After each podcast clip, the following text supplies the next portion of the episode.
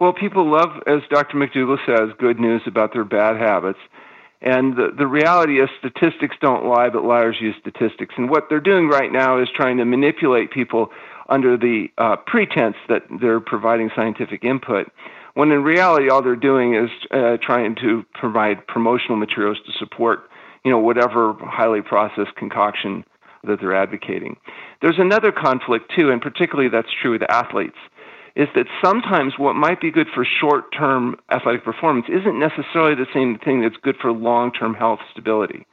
You know, if you look at NFL linemen, there's things they can do to enhance their performance, like the use of anabolic steroids, which will make them grow bigger and faster. Uh, it leads to you know testicular atrophy and premature death, and you know maybe why the average age of death is as low as it is. But the point is, what you do to maximize short-term gain isn't necessarily what we're most interested in. We're most interested in is long-term health. And so sometimes athletes can get confused because, you know, they're so focused on short-term athletic performance that they compromise their long-term health.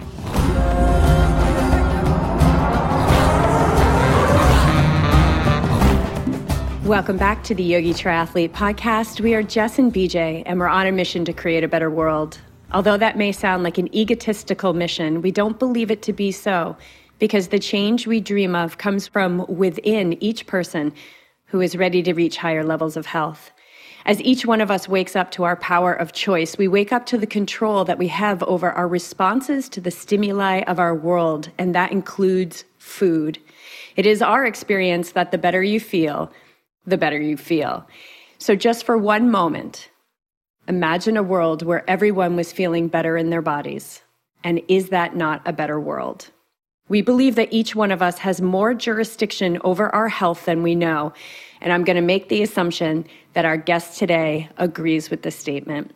Dr. Alan Goldhamer is the co founder of True North Health Center, the world's largest facility specializing in medically supervised water only fasting.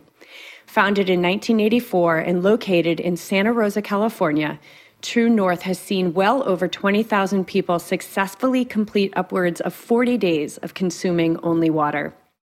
The True North Health Experience is a fully supported health adventure that includes complementary modalities like meditation, yoga, psychotherapy, workshops, and education, all within an alcohol free, stimulant free environment that is designed to allow guests to fast detoxify, lose weight, and make the lifestyle changes they desire in a health promoting, restorative environment. Dr. Goldhamer is co author of a game changing book that I read many years ago entitled The Pleasure Trap Mastering the Hidden Force That Undermines Health and Happiness.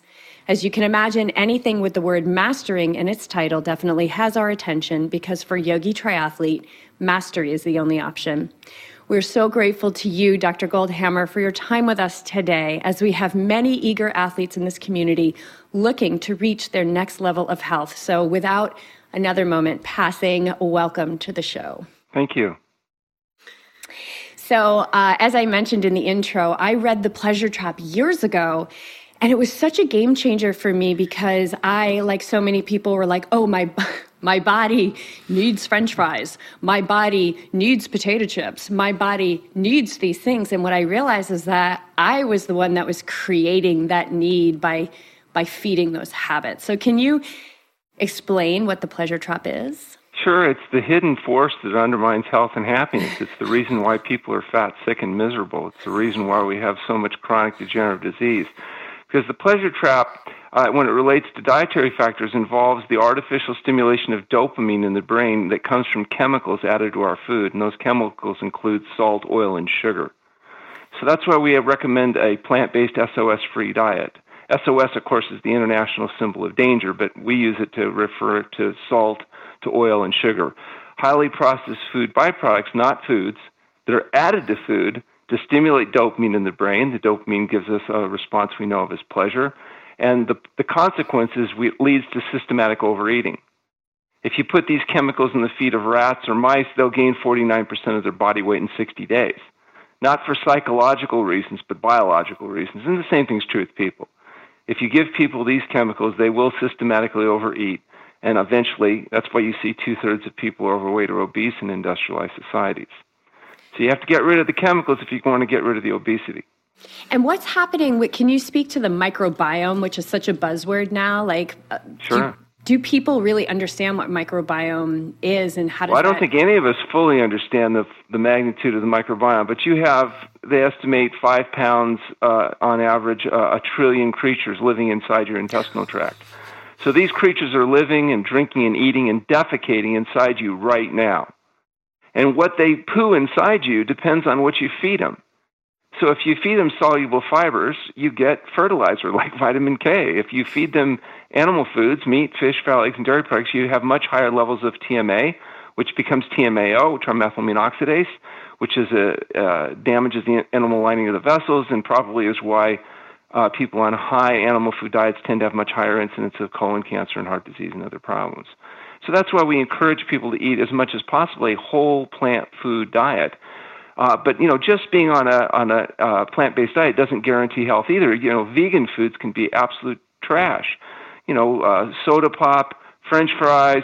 These can all be vegan. They don't necessarily have any animal foods in them. But if they're full of uh, uh, added uh, salt, oil, and sugar, you end up still with the pleasure trap, overeating, and the consequences uh, of compromised health. So, and unfortunately, you can't make up for a poor diet with say, getting a little extra sleep or getting a little extra exercise.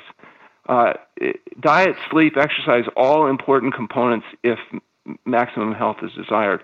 And you know, our concern isn't just increasing people's life expectancy, that is the average age that they'll live.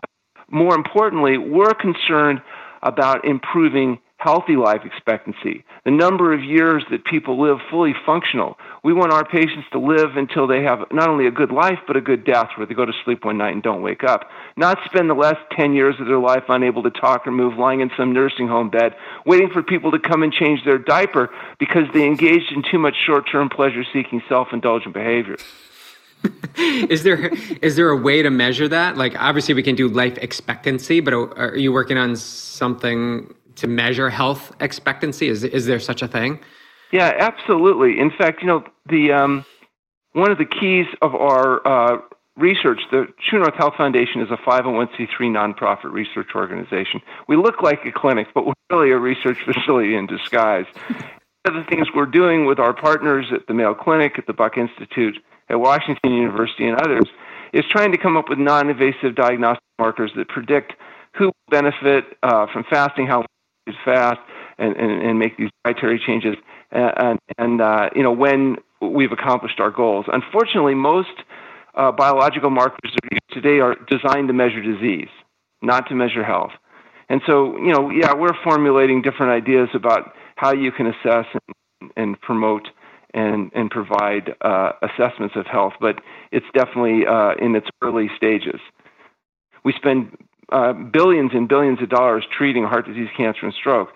If we focused our attention on the actual causes of disease, which is essentially in the case of can- heart disease, cancer, and stroke, it's the use of tobacco, alcohol, uh, animal foods, and highly processed uh, foods like refined carbohydrates and sugar, oil, etc.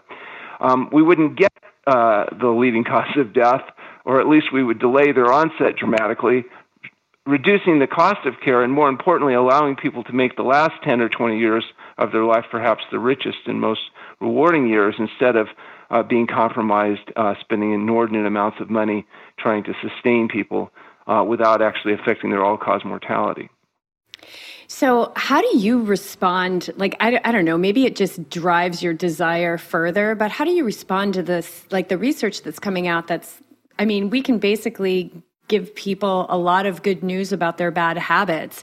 You know, the butter, the carnivore movement. Um, wine is is healthy for you. I, how do you respond to that? Well, people love, as Dr. McDougall says, good news about their bad habits. And the, the reality is, statistics don't lie, but liars use statistics. And what they're doing right now is trying to manipulate people under the uh, pretense that they're providing scientific input when in reality all they're doing is uh, trying to provide promotional materials to support you know whatever highly processed concoction uh, that they're uh, that they're advocating. There's another conflict too, and particularly that's true with athletes, is that sometimes what might be good for short-term uh, athletic performance isn't necessarily the same thing that's good for long-term health stability. you know, if you look at NFL linemen, there's things they can do to enhance their performance, like the use of anabolic steroids, which will make them grow bigger and uh, faster. Uh, it leads to you know testicular atrophy and premature death, and you know maybe why the average age of death is as low as it is. But the point is, what you do to maximize short-term gain isn't necessarily what we're most interested in. We're most interested in is long-term health, and so sometimes athletes can get confused because you know they're so focused on short-term athletic performance that they compromise their long-term health. And you know it's interesting if you go into a group like the NFL, uh, the uh, NBA, for example, uh, where people you know are aging out in their mid 30s. It's not because they don't have the skill set necessarily, but they can't recover from that long uh, 82 game season, and so injury recovery becomes kind of a key thing, and that's where diet and lifestyle issues can be important. It's also interesting looking at uh, movies like Game Changers, where you look at highly competitive athletes that have adopted plant-based diets, and some aspects of athleticism, particularly endurance, are uh, appear to be profoundly benefited uh, through eating, for example, plant food diets. Um, whereas, uh, you know, and, and even things like strength and other things, apparently, uh, many athletes are able to both maximize performance and protect their long term health. And so that's kind of encouraging to see that kind of information coming out. Well, that was the biggest thing that we saw when we went to a plant-based diet because being endurance athletes came became came before our diet change was the recovery that we can yep. do an Ironman, you know, a, for me like a 14 and a half hour race and, you know, the next day obviously feel inflammation in the body, my movement is definitely compromised, but 2 days later you wouldn't really know if you saw me walking that I had just done that. So, what's happening in the body when you've got a foundation of, of plants that's allowing for the recovery? Yeah, you know, it's interesting. There's a bunch of research coming out now, and what's really fascinating is my expertise is in fasting, the use of long term water fasting, giving the body a chance to undo the consequences of, of these uh, excesses that have accumulated. And what we find is the biological changes that occur with fasting are often exactly the same biological changes that occur with exercise.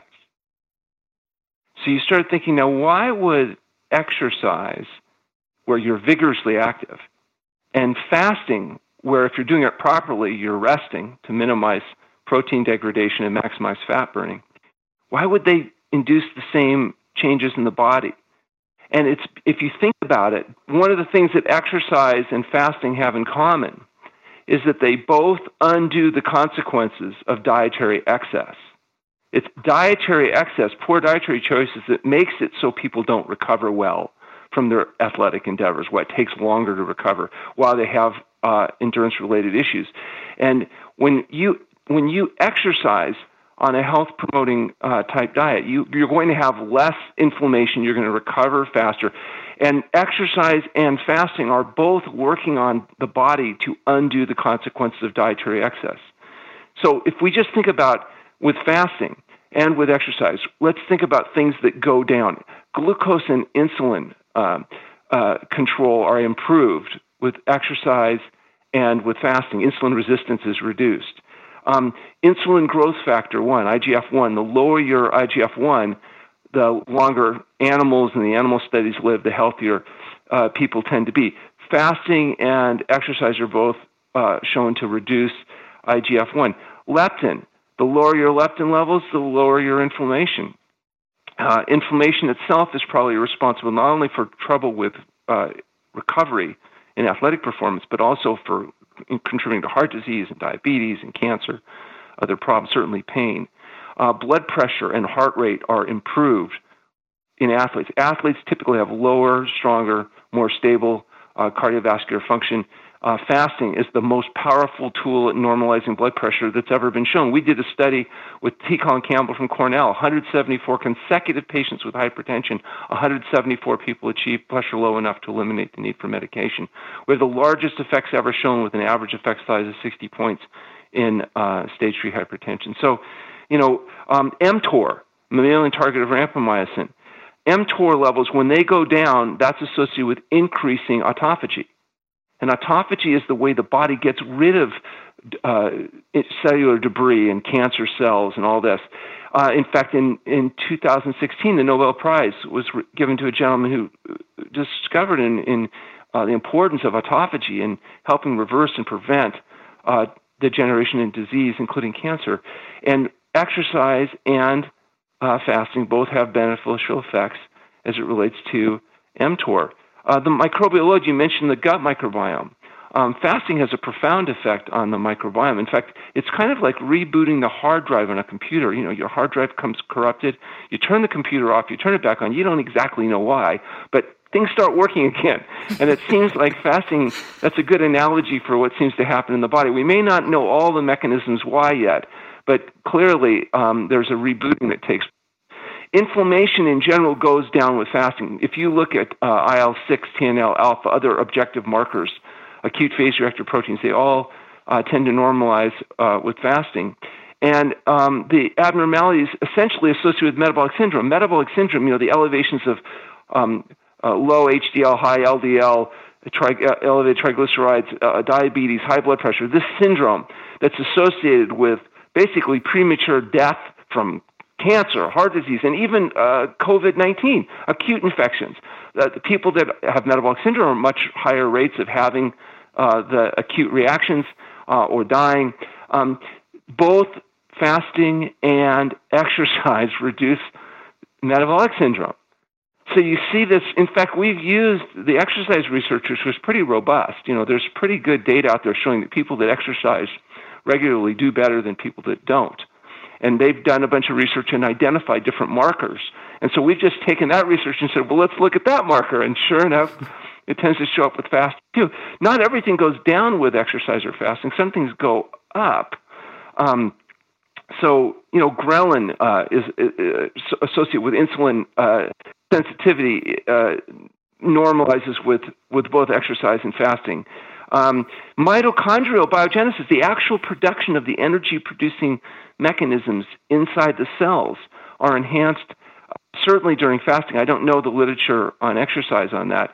Um, beta hydroxybutyrate is the chemical that your brain burns when you go into ketosis. So when you burn your glycogen stores up and you go into ketosis, there's a product of uh, uh, a beta hydroxybutyrate which becomes the primary fuel of the brain the brain actually changes fuels. In, in fact, that's one of the uh, biological identities of humans. Humans fast. Humans can change their brain fuel from burning glucose to burning fat. Chimpanzees don't do that. They can't fast. They go a week, they're done. So humans that didn't, and it was our ancient ancestors that couldn't fast, or that is, couldn't change their brain to burning fat, died. All of them. We know that because today every human being can uh, do this conversion, can do this fasting. It's a biological adaptation. It was so critical for humans to be able to do this because our brains are so big, and our brains are actually our biggest burners of glucose. And if we didn't have the ability to change fuels, when spring came late, we would die. We would live about a week. A 70 kilogram human doesn't die in a week, it can last 70 days because we changed from burning glucose to burning fat. And all, all we've done with our use of clinical fasting is taken this very natural ancient practice and applied it to you know, modern problems of dietary excess, which really would never have happened in a natural setting. Uh, brain derived neurotrophic factor goes up with exercise. If you take rats in a cage, genetically bred rats, they're identical, Every, their feed is the same, but you give one rat an exercise wheel, Number one, the rat will use it. He will ex- or, or she will exercise. And the rats that exercise don't get dementia. They don't get rat Alzheimer's disease. And so they said, why? How come the rats that are in the cage that don't exercise get a high degree of this brain breakdown, the breakdown of the nerves in the brain that's associated with dementia, Alzheimer's disease? But the rats that exercise, everything else being equal, are protected. What's going on? Well, they found out there's a chemical called brain derived neurotrophic factor, BDNF. The rats that exercise have much higher levels of BDNF because exercise increases BDNF. BDNF, it's been shown to protect the nerves from the damage from free radicals from that lousy rat chow that they tend to feed rats. And as a consequence, the BDNF, the exercise that produces the BDNF, protects the rats from dementia. Well, the other thing you can do in rats is you can systematically underfeed them, so calorie restriction, or you can periodically fast them. You periodically fast the rats, you double their lifespan. And they have much higher BDNF because both exercise and fasting increase BDNF, both in rats and in humans. So when people, humans are exercising, they're going to have lower Alzheimer's rates, everything else being equal. Now, if they smoke and they drink and they, you know, but the point is the, the higher BDNF levels associated with lower risk from dementia and cognitive decline. Exercise does it. Again, fasting does it. Um, insulin sensitivity. People that exercise have increased insulin sensitivity. Their insulin works better. And the same thing true with fasting. That's why about 80% of our type 2 diabetics can achieve normal blood sugars without medications. We get them off the insulin, off the metformin, and all the consequences from that. Uh, I mentioned, I, I, always have trouble with his name. It's Yoshinori Ohsumi, but he's the guy that won the Nobel Prize in Medicine in 2016 for his work on autophagy. Uh, and we've already talked about gut microbiome and gut diversity. So lots of things change with exercise, lots of things change with fasting. There's really a natural bond there. And the combination of fasting, whether it's intermittent fasting or, or uh, um, long term fasting, um, both have profound implications. For example, we recommend that everybody fast every day for between 12 and 16 hours.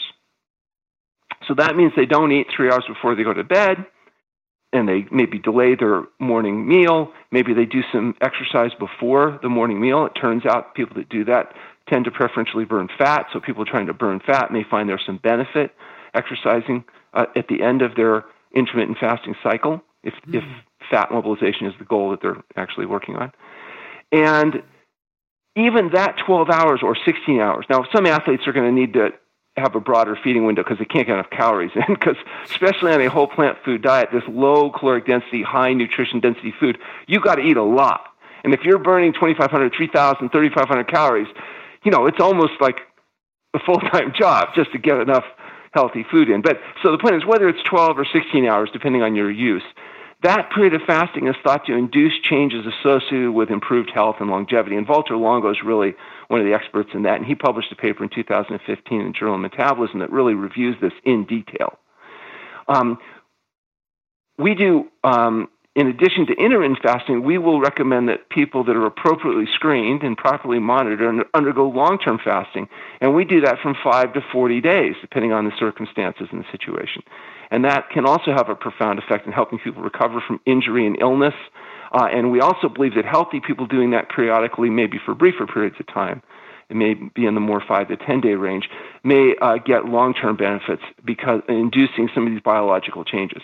So people that are exercising and periodically intermittent fasting, periodically longer term fasting, eating a whole plant food SOS free diet, and getting enough sleep, I think they're doomed to success. that they're going to not only be able to maximize athletic performance, but they're going to be able to slow the aging process and uh, defer the debility that so commonly happens as people hit each hit the sixth, seventh, eighth, ninth decade. Now there are downsides to this approach. Uh, my mother uh, told me when she turned 92 and uh, later in her life had adopted this type of a diet, um, she found that she had outlived all 52 of her lifelong friends. And so she was 92 years old and, and really alone because all of her friends, many of the ones that used to make fun of her diet, by the way, were dead. Mm-hmm. And she said to me, she said, Alan, you need to warn your patients that if you're going to do this type of diet and lifestyle, make younger friends. and she said, not just a little younger, because even 10 years wasn't enough, because by the time they're in their 80s, you know, a lot of people are shot. So she said, tell them to make much younger friends or pick some healthy friends so that there'll be people left, because it gets lonely when you're in your 90s and there's nobody left. So um, I, love I love that. We're already losing. We're yeah. We we know how that feels to be lonely. Like you know, nobody wants to invite you over when you're not drinking alcohol, you're not using oil, and you're, you're not, not, staying eating, up late. Yeah, and you're not staying up late. You want to eat dinner at five, and you're not eating the dead flesh of animals. So the invitation no fun anymore. No, the invitations stop early. Um, so I have a question about athletes. As now we're in 2021, races are starting to come back on the calendar, which is great. So you're recommending that we all kind of, you know, f- intermittent fast every day, and I think 12 hours because BJ and I have really been we've been setting 16 8 as our goal but it's got to be rolling because when you've got a couple of workouts in that eight hour feeding window, plus refueling, plus, you know, the preparation and the cleanup is pretty tough. Um, but no as, question. And you also have to modify sometimes the form of the food. In other words, when we're trying to have people lose weight, we'll say, you know, whole foods, minimally processed. But for example, with athletes, sometimes we'll do more soups We'll do uh, some. Sometimes we'll do juices and other things that reduce some of the the fiber because you get plenty of fiber from the whole foods you're eating. Mm. And so, in order to get more calories in, but without overloading protein or fat, uh, it's necessary sometimes to use a little bit more. We might have some rice pasta rather than the the, the whole brown rice. We might use a little bit more. Um, uh, um, a ratio of cooked to raw foods. There's different things you can do to increase caloric density, but still keep that 15 to 18 percent of calories fat, 10 percent of calories from protein, balance coming from whole food, complex carbohydrates. Um, and athletes also have to be more concerned about hydration. Uh, you know, if you're out there competing, maintaining hydration uh, is a critical issue if you want to minimize recovery problems. I think a lot of the injuries that athletes see can sometimes be traced back to dehydration and its consequences. Yeah, I believe that too. And so, as we're coming into race season, if we're looking at um, athletes going into a race where they're going to be consuming a lot of those concentrated sugars, like in the form of gel, like the quick hit to keep you going, um, and then coming off a race, when would be the best time for them? Like, if they're like, okay, I want to go to True North, I want to do some fasting, would that be pr- prior to the race or after the race to help them? Yeah clean up? So, depending on the type of competition and athletic endeavors you're in, in, dealing with, many times people will use fasting as a component in recovery. You know, you, you have a period of realimentation and a, and a period of recovery to deal with inflammation and other problems, particularly at high levels of competition. That's really one of the limiting factors is how do you get the body to heal up from the damages that occur from just putting it beyond its normal loads. And so uh, it can be used both ways. You wouldn't want to do a longer fast right before competition. You're, you're actually trying to often do carb loading, not carb depletion, glycogen depletion. So, you know, but some people will use uh, fasting strategically, uh, an appropriate period before, and then there's a there's a training and loading episode. And, and again, that's not my area of expertise. So I, I wouldn't pretend to be giving you the best advice about maximizing athletic performance. What I can tell you, though, is that if you want athletes to continue to compete in advanced age, these types of diet and lifestyle factors are proving to be uh, very effective. I mean, I see it in my own um, life as a 62 year old basketball player competing with 30 and 40 year olds and seeing how they're already breaking down. Mm. And that, that the people that are able to compete continue to compete. Um, oftentimes are people that are taking diligent care of their of their diet and lifestyle and recovery you know habits. Uh, again, so what maximizes short-term performance isn't necessarily what you do if your goal is to be able to continue to compete over the long run. Yeah. Well, you talked about the both benefits from both fasting and exercise, and someone's going to listen to this and say, "Well, you t- can I just do one or the other? Can I just fast?" And and get healthier or can i just do exercise and not fast and unfortunately it doesn't work that way it's diet sleep and exercise are the foundation of health fasting is a tool to um, speed the processes and and may be useful in helping with you know the intermittent fasting may be help a, a useful regulatory and recovery uh, thing but you can't just fast and expect to maintain uh, maximum health, and you certainly can't just exercise. I mean, we've definitely seen mm-hmm. evidence of of uh, that exercise alone is not sufficient uh, to maintain health. You also have to combine it with diet, sleep, uh, and you know, and th- those other variables. You got to do it all if, if your goal is to get the best result. Yeah, I'm I'm really interested in how did you come to be so passionate about drinking water only? Like, when did this begin for you? Well, I, it's strictly uh, frustration. I was 16 years old. I was a basketball player and trying to beat my friend Doug Lisle, who happens to be the co-author of the Pleasure Trap. Uh, he kept beating me despite how much I practiced and trained, and and I thought, well, if I got healthier, maybe it'd give me an edge, and I could finally crush him. And I read a book by Herbert Shelton, and he said that health was the result of healthful living, and he talked about diet and fasting. And I thought, well, that makes sense. So I thought I would adopt those principles. As it turns out, it completely failed because he adopted the same approach, and he still crushes me every time we play. So I can't be. I'm hoping though that you know maybe as we reach our 80s, he'll start to break down a little faster for whatever reason, and then maybe I'll finally be able to beat him. But so even though it's been a complete, complete failure, it did get me interested in this whole topic. I was also inspired by my uncle, who was a physician. And when he heard of my interest in plant food diets and going into alternative medicine, he was violently opposed. He said that nobody in our family would ever go to one of those functional medicine type doctors, let alone become one of them. And that better I should be a communist spy. so he screamed and yelled, and I actually, I, I remember at my 16th birthday, I was going to see my first stroke there. But anyway, he goes away. My dad, who's a really serious guy, takes me aside. He said, Son, I don't know anything about this alternative medicine or diet, but anything that makes him that angry, that mad, it can't be bad. So you stick to your guns. And I did. And I stuck to my guns and, and went to school and went to chiropractic college and then osteopathic college, opened up the True North Health Center 36 years ago. My wife says the only reason I opened up True North Health Center was for two reasons. One, so I'd have a place to eat, and number two, so I could prove I was right and everybody else was wrong. Because at that time, a lot of the things that we were advocating are today becoming much more acceptable. The idea of a whole plant food, SOS free diet, the idea that fasting may have utility. Back then, we were considered criminal quacks.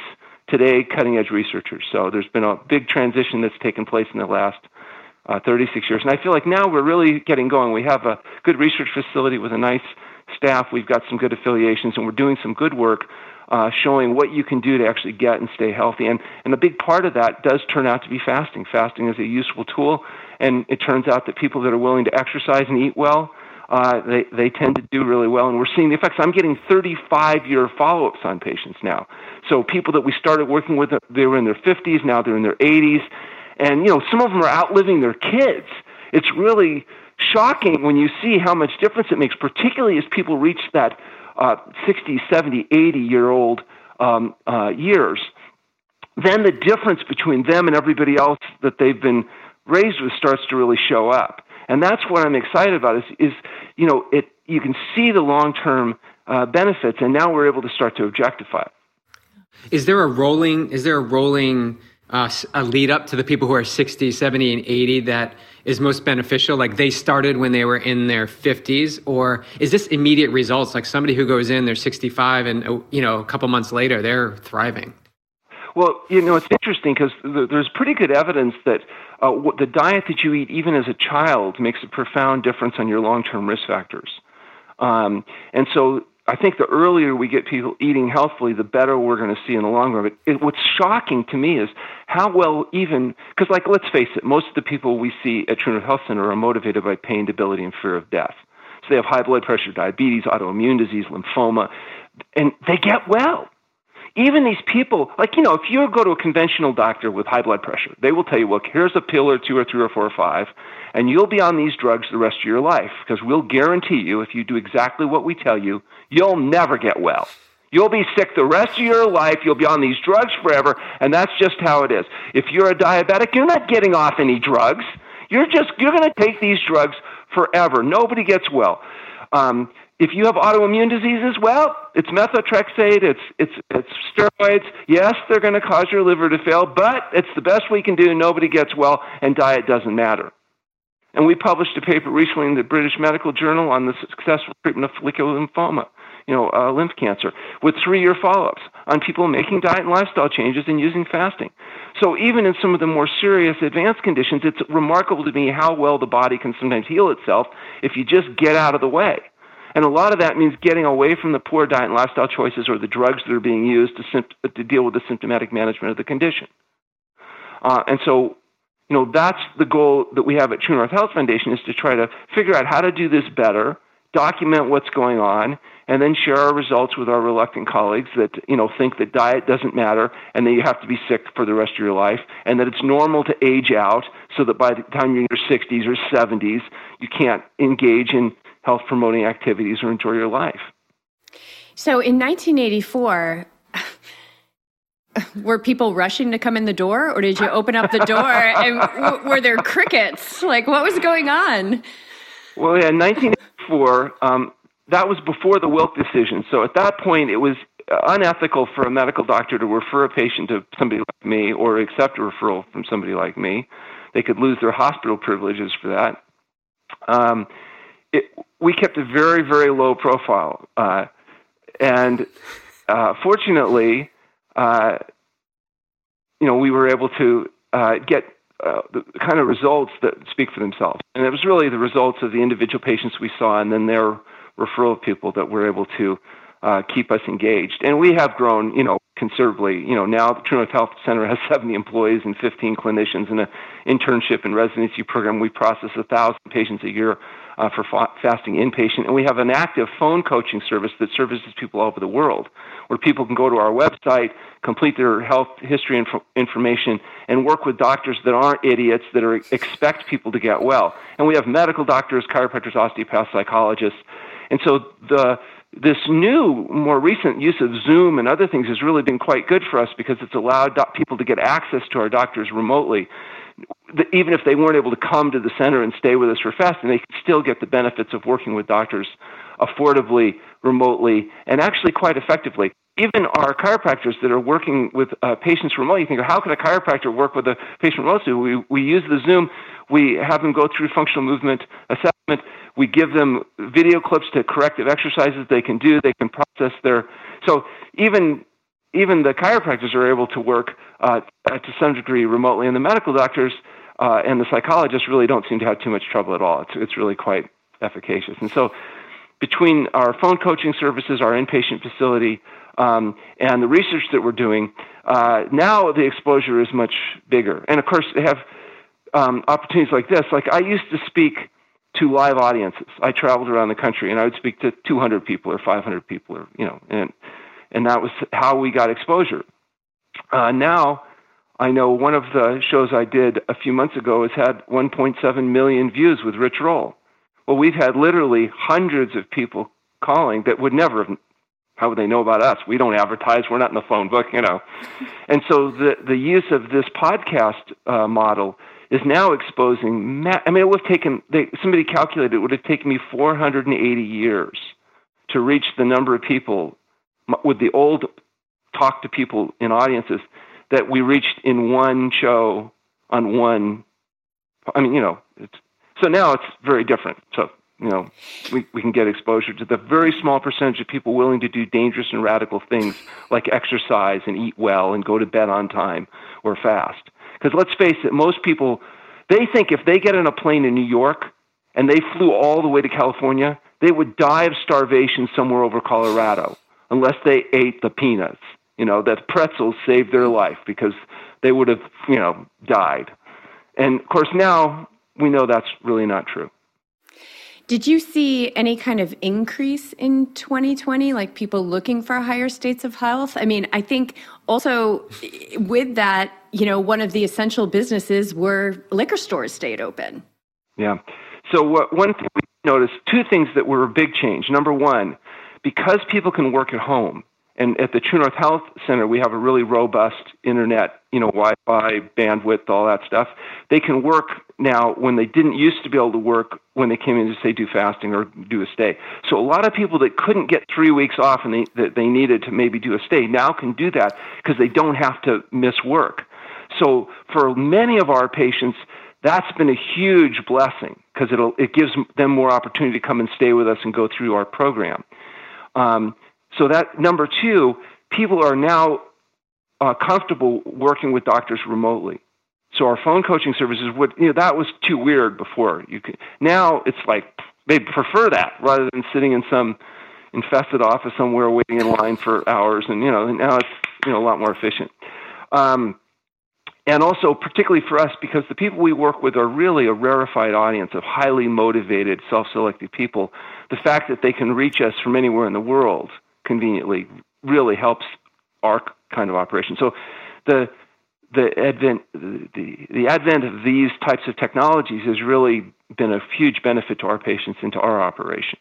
Also, we can have doctors that aren't necessarily physically at our facility now. We have remote doctors that work with us that are vetted by us, but they may not necessarily live in Northern California. Uh, although most of them eventually decide to move there because it's like the most beautiful place in the world to live. I mean, you, it's just great. If you're a biker, if you're a runner, if you're a farmer, Northern California is uh, is really spectacular. And that's why we originally selected Santa Rosa because we felt after we did our research that it was the best place in the country to live, and I think we're right. What um, I'm curious uh, on the water fasting, especially the people that you um, are supervising in there, um, and just from the 24 hours that I experience it, the heightened awareness of um, stuff that's going on, because you're talking about them being able to work, and if they're on the water fast, what is the what is the engagement level or acuteness of being aware versus like drifting off um, and not having well, the calories? a lot of the people that are working, they'll go through their fast and then they'll work during recovery. There's a recovery period. Um, some people, I have one guy that only works when he fasts. He's a writer. He's written mm. movies that you've seen, and he comes in once a year. He fasts, writes a screenplay, and then that's it. He doesn't do anything the rest of the year. In fact, that's part of the problem. I'm trying to get him to do more stuff during the rest of the year. But he he works best in a fasting state. So his creativity, whatever. So some people really find they're greatly enhanced during fasting. We try to get people resting during fasting, both mentally and physically, but there's always a period of half the length of time recovery, and that's the that's the difference. So somebody might really take a week off to do a fast, but they couldn't take two weeks off, and so that now they can do their fast. i You know, first few days of fasting, you may not be as productive and feel as good, but then once you get through that adaptation, mind is often very sharp. Yeah, what's and so a lot of people make you know profound. Isn't it interesting? All these religions, the Jews, the Jains, the Hindus, the Muslims, the Christians, they kill each other over their disagreements. But one thing they all have in common: fasting. They all have a tradition about fasting because fasting changes the way you think, how you see yourself, how you feel. You can't help it. You know, we are not a spiritually driven center. We, we don't. We keep our beliefs to ourselves. We don't try to tell people how to get into heaven or what to believe or any of that stuff. But you can't help but notice that you know people have these profound epiphany experiences when they're fasting, and it's not driven by us. It's just a natural consequence of going through this process of fasting. And I think that's why many of these religions have recognized it, both for physical as well as you know spiritual practices it has an enhancing benefit. Do you have any research on that? Like any changes in the brain or things like in the executive decision making area of the brain? Yeah you know i believe there is a literature. I'm not familiar specifically with that but our director of research Toshia Myers who's the real scientist in our group uh, she probably would be a good person that we could ask about you know what's the current literature on, on brain function. I, I, I'm quite confident, and I vaguely recall that there there is some imaging issues and stuff, but I'm just not uh, conversant with it, and I don't have that on my little note cards in here, which make it seem like I'm cognizant of all the current changes. So you you mentioned um, 12 to 16 hours um, is is a good fast, and as athletes, you know we're we're fluid with what we're doing. You know, we talked about how much you need to get calories in, and that window is is typical to to get some benefit of it. Um, obvious, well, I guess not obviously, but I'm assuming eight, 16 hours would be more beneficial than 12 hours because um, it's longer. And oh, go ahead. No, not necessarily. Walter Longo says that the research supports 12 hours, that the 16 hours that we're doing may be additionally beneficial for weight loss and may be additionally benefit for some of these healing that it's not necessarily been documented that it's better for long-term health or athletic performance. So let's not uh, assume we're using 16 hours as a way of maximizing detoxification weight loss. Not necessarily is that going to be the right amount of time for athletic performance. And here's how you can tell you got to get enough calories in. And when you're eating very low caloric density foods on average, you got to just you can do the math. How many pounds do you have to eat? How much can you eat? So if you're finding you're not getting enough calories in because you're trying to narrow your window too much, that may be counterproductive. And there's not good research on athletic performance and intermittent fasting that I'm aware of as far as quantifying exactly what that means. So I would be careful about giving too black and white on that. Um, I don't find people that can't do it in 12. 12 hours is enough of a feeding window so you can get your calories in pretty much no matter what you're doing. Oh my gosh, that's such helpful information. But 16 hours does present a problem for some of my high caloric output patients. I think that that's I, I, love that you you pointed that out because we get so we get so hooked on it, right? You know, the, the carnivore diet, like the carnivore diet must be the, the greatest thing in the world right now. Um, one of the greatest things. And so we get hooked on these numbers, but I, I think that it's um, it's getting the proper information. So that, but you know, to me, that's a bit of a puzzle because, you know, animal foods in general, I mean, we can argue about should you have none or a little or does a little, matter, but eating a very high animal food diet, we already know that the um, animal foods are very rich in arachidonic acids, very pro-inflammatory. You can look all around you and see what happens to people on high animal food diets. It's hardly desirable. Now, some people say, well, oh, it's just the refined carbohydrates that's responsible for everything. But I think that's a little disingenuous because um, now it is true that processed animal products may be even more of a risk than you know whole animal products, just like processed vegetable products are a problem. When they say, well, carbohydrates are bad, well, yeah, 86% of carbohydrates consumed by the average person are refined carbohydrates. I think we all agree refined carbohydrates are a problem. We, don't want to have people filling up with sugars and doing all this stuff, whether you're on a higher protein, including animal food, or not. Um, and so maybe you could argue that if you were eating whole animal foods, that it would be less detrimental than highly processed animal foods. I wouldn't have a problem agreeing with that. But if you look at the bulk of the literature, the peoples that tend to do the best, in my experience, are people that are eating dominantly whole plant foods and minimizing animal foods. And some of that, yes, may be the types of animal foods that are available to us today. You know, even the whole animal foods available today are being raised in, in circumstances that are highly questionable and may also be responsible, those practices may be responsible some of the viral infections and other problems that we're suffering with as we're become a breeding ground for um, uh, uh, viruses that can occasionally transmit within humans, and now we've got you get pandemics and other problems that probably would be much more rare if we weren't having these uh, practices of jamming large amounts of animals into small amounts of spaces and you know raising them in ways that maximize weight gain and fat performance rather than you know the health of the animal. So you know there's probably a lot of reasons that we should be encouraging people to, develop dominantly plant-based diets, if nothing else, to keep the planet, allow the planet to survive, minimize the methane production that's associated with animal production, the you know environmental impact, the moral, the spiritual, the ethical. There's a lot of reasons to try to minimize um, animal food intake. In my experience, uh, the less the better, more consistent with health, and certainly we see that in recovery. And I would challenge our recovery data from conditions like diabetes and hypertension against anything. As I said, if you look at the results there, it's it's really hard to argue that at least that's not one good method of doing it. Doesn't mean there's not other methods, but you know at least we know that that does work. I've heard you mention um, on this podcast and on other podcasts, and I've it's kind of uh, a number I hear a lot is this no eating three hours before you go to bed. Okay, so not to have a super hard line, but w- what's around that? Because, you know, like the late night snackers, like a 9 p.m. sandwich, what's going on in the in yeah. the body when we're not? So one that? of the problems is when you eat right before you go to bed, your body doesn't have a chance to, like it would if you were eating earlier in the day, uh, burn it, utilize it.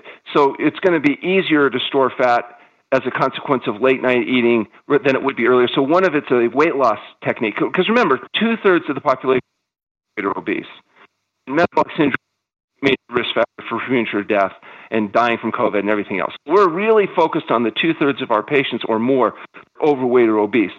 Eating three hours before they go to bed means their sleep quality is improved because they're not having to go through the digestive apparatuses, which can uh, reduce your sleep quality.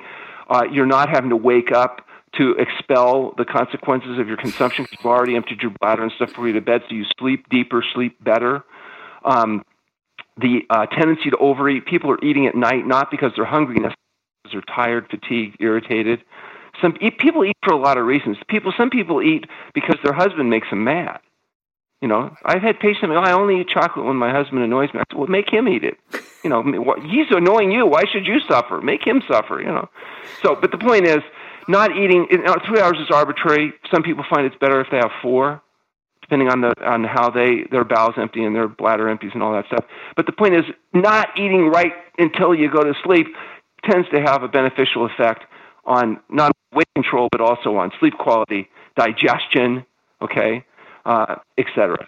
Um, and then it also gives you that eight hours of sleeping, hopefully that you're getting, in addition to the three hours, you've already got your 11 hours even by the moment you wake up of fasting. So you're, you're accentuating that eight hours of sleep that you're already getting. And then all you have to do is maybe add an hour or two or three or four, depending on what you're trying to do, uh, before you eat again.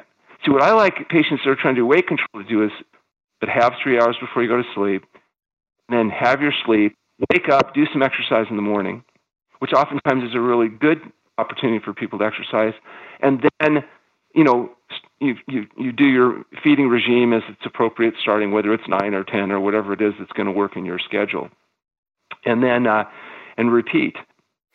So I've heard you talk about um, when they're they're doing a fast, they're resting, but we're also hearing you say like a little bit of exercise towards the end of an intermittent fast. During, if you're talking about 16 hours of fasting or 12 hours of fasting, you still have glycogen, so you're not going to force gluconeogenesis you're still going to be able to uh, minimize protein degradation. If you start going beyond 16 hours of fasting or beyond the time you've depleted your glycogen stores, now the only way the body's going to get glucose to maintain muscle or brain activity is gluconeogenesis. That's why people that fast and then do vigorous exercise, that's a mistake. Because what happens is, yes, you'll lose more weight, but you'll lose a higher proportion of muscle. And we're not looking to break down muscle, we're looking to preserve muscle and break down fat. And I'll give you a study Justin. We have a Hologic scanner at the True North Health Center now as part of our research efforts. And that allows us not only to do the normal osteoporosis screening, but also do whole body composition. So we can break down how much is fat, how much is visceral fat, how much is lean tissue. And we've just done a study in conjunction with our colleagues from the Mayo Clinic that will be coming out later this year where we've been able to show in fasting before and after what actually happens to the body. And in, in summary, what happens is you lose a bunch of weight, and it's fat, muscle, fiber, water, and glycogen. When you come off the fast, you gain a bunch of weight. But what you're gaining is muscle, water, glycogen, and fiber, not fat. The fat keeps going down if you're eating a whole plant food SOS free diet. And more importantly, visceral fat appears to be preferentially mobilized. So if you take a healthy male, say that fast for two weeks, they might lose 20% of their adipose tissue, but they may lose 50% of visceral fat and only 4% of lean tissue, and that lean tissue comes back after fasting. Now, this is the first time I've seen uh, the effect of long term fasting on body composition, and so we're really excited about that. And we were glad that we were able to get this, this device because in the past you could measure fat, but you couldn't uh, identify visceral fat reliably. And so now we know we have the most powerful way of mobilizing visceral fat compared to any other visceral fat to fat ratios. And so as we publish that data, I think it'll really probably piss a lot of people off. But anyway, but I mean, like you're you're basically telling us that you can drink water, you can use your free will to have self control. Um, you can make a powerful choice like going to True North and having a medically supervised fast. Like you're basically saying, like we've got the magic pill, and you and yeah, it's not it, a pill, and it's not, a, pill. not a pill. But what's interesting is the reason fast become more acceptable in part is because people like Walter Longo have published papers showing that fasting in conjunction with chemotherapy enhances survival. And so that when the pharmaceutical industry realized, oh, fasting does something to the body that helps make cancer cells more vulnerable to chemotherapy and healthy cells protected against the damages of chemotherapy, so differential stress resistance and differential stress sensitivity, then they said, well, wait a second, why don't we come up with a drug that would do the same thing to the body that fasting does. And now they're working on what are called fasting drugs. And so the idea is you get the benefit of fasting without having to do that nasty fasting where you have to rest and not eat. You just do whatever you want to do, but take this pill. Well, that's become, I think, rather popular. But the point is, the mechanisms have been established. It works in animals. It appears to work in people. And so we're not doing fasting mimicking programs. We're actually doing fasting, the stuff that they're trying to mimic. And uh, actually, interestingly enough, we're going to be doing some, hopefully, research next year that'll compare some of the effects of intermittent fasting and some of these programs where maybe you reduce your caloric intake and rest, you know, four or five days, and then you know see the effect of that versus longer term fasting. So, and for people that are interested in this research, the Foundation has a website at fasting.org which is a fasting compendium website. In fact, the new version that will launch in about a week um, has all of the world's literature on fasting freely available. So abstracts of all the 500 articles that have been done on fasting. So all, and our research as well. All of that's going to be conveniently available to researchers, clinicians, or the public that are interested in getting into the weeds on, on fasting. We also have at our standard site at truenorthhealth.com all of our articles and and on our studies and webinars and different things that's freely available. We have what's we have a Roku channel now with a lot of our content that people can freely access. We live stream uh, some of our educational programs from True North Health, so people can go onto our website and get access to all of the information. And what's really interesting um, is we talk about fasting, we talk about diet, but many of our patients, because it usually takes a couple months to get into the center because we're, we're weight loss, they'll work on our phone coaching with our doctors. And so I'll enroll somebody in maybe a high blood pressure study. And what I've been finding now is by the time the two months is ready where we can admit them, they're already better. These doctors are screwing up our screening processes because by the time they come in, their blood pressure is already normal. And we have nothing to research anymore. And what have they done? Diet, sleep, exercise. They're implementing these very same practices that we're discussing here, getting them to narrow their feeding window, get them on a whole plant food diet, things they can do on their own safely. Forget fasting. Just doing that for many people is enough to resolve the problem. And so what we say is you do that if, if you're having trouble doing it, it's too hard for you, or you've done it but it's not working quickly enough, or maybe it's complicated because you've got drugs and we've got to get you off the drugs and whatever, then you come to the True North Health Center and we do you know we do it for you. But for many people that, that just the the fear of fasting is enough to motivate them to make the diet changes, then they don't have to do it. Wow. Yeah, you mentioned. I I, I love you. You mentioned this when someone was like, "Well, how long is the fasting that you need to do?" You were like, "Well, it's it's more about what goes in your body than about the intermittent than the fasting that goes on." And I guess that's to your point. Like these people are changing the way that they're fueling their bodies. They're making choices of what actually they're purposely putting in their hand and then in their mouth is the most profound thing you can do. You know, even fasting itself, a big part of what happens in fasting is like the food that healthy foods sometimes taste like crap to people if they're used to highly processed foods. They're disgusting, tasteless swill if you get them to try to eat salads or vegetables. But after fasting, good foods taste good. And we've done a study at the True North Health Center actually showing that your perception, the hedonic response to food changes, and your actual minimal detection of things like salt and sugar changes with fasting. And that's why people, when they start the fast, they don't want to eat fruits and vegetables. After fasting, they find they're, they're actually good. And so now it gets easier to get people to eat well because good foods taste good. It's hard when foods are disgusting and awful. So that's one of the benefits that happens of just fast. So it's not even the healing of fasting alone, but the ability to get people to make diet and lifestyle changes that can be very. Look at alcoholism. What do you have to do? Quit drinking. If you can stop drinking every day, you win. Can everybody do that? Do you up to somebody, oh, you know, your life sucks because you're a drunk, quit drinking, and they go, oh, it's alcohol. I had no idea. Okay, well, I won't drink anymore. No, they might tell you to mind your own effing business because you know, it's hard. It's hard to escape the pleasure trap. So sometimes alcoholics need more help. So you, they go to an inpatient facility and they and get some help. But ultimately, it's pretty simple. Don't do the things that are causing you to be sick, and then you get well. So if you need help, that's fine. We can help you. If you don't need help, just do it and prove we're right. I love it. I think that's a perfect place to wrap it up. I thank you for taking that leap and for wanting to beat. Um, Dr. Lisle on the court because it's ah. brought you to where you are today. And I know you're going to beat him at some point. Just keep someday. Just keep going. I mean, if you can get tens of thousands of people through the doors of a stimulant-free, alcohol-free environment, I believe you can beat him on the court. Yeah, you know, it's it's it's a challenge though. You know, I I, I tried to do a, a I thought you know because he is he's just naturally quick and he's ambidextrous and he's a really good basketball player, but I thought you know free throws are just practice, right? That's it. So I thought, well, I can do that. So I practiced for six months. You know, I'm shooting 500 free throws a day. I got a coach to give me the the same thing every. So then I go out and I casually. He hasn't played at all for like a week, and I say, "Hey, let's do a free throw shooting contest." And he says, "Okay." And I hit 48 out of 50, and I thought, "I've got him." Okay, he hits 19, he misses one, he hits 80 in a row. okay, now I have never hit 80 in a row in my life.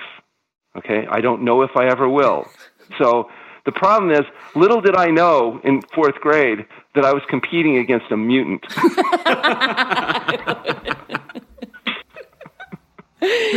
time over oh, duration, oh, yeah. as BJ always yeah, says. so just, just keep at it. Just keep but, going. Keep eventually. Yeah eventually. It has Dr. Goldhamer, thank you so much yeah. for your time today. My pleasure. Oh man, it was just great. We just you just dropped a load of information on people and they have no excuses. Exercise, sleep, uh, an SOS free diet. So You got it. Awesome. Thank you so much for everything that you're doing for the health of our world. We appreciate it. My pleasure.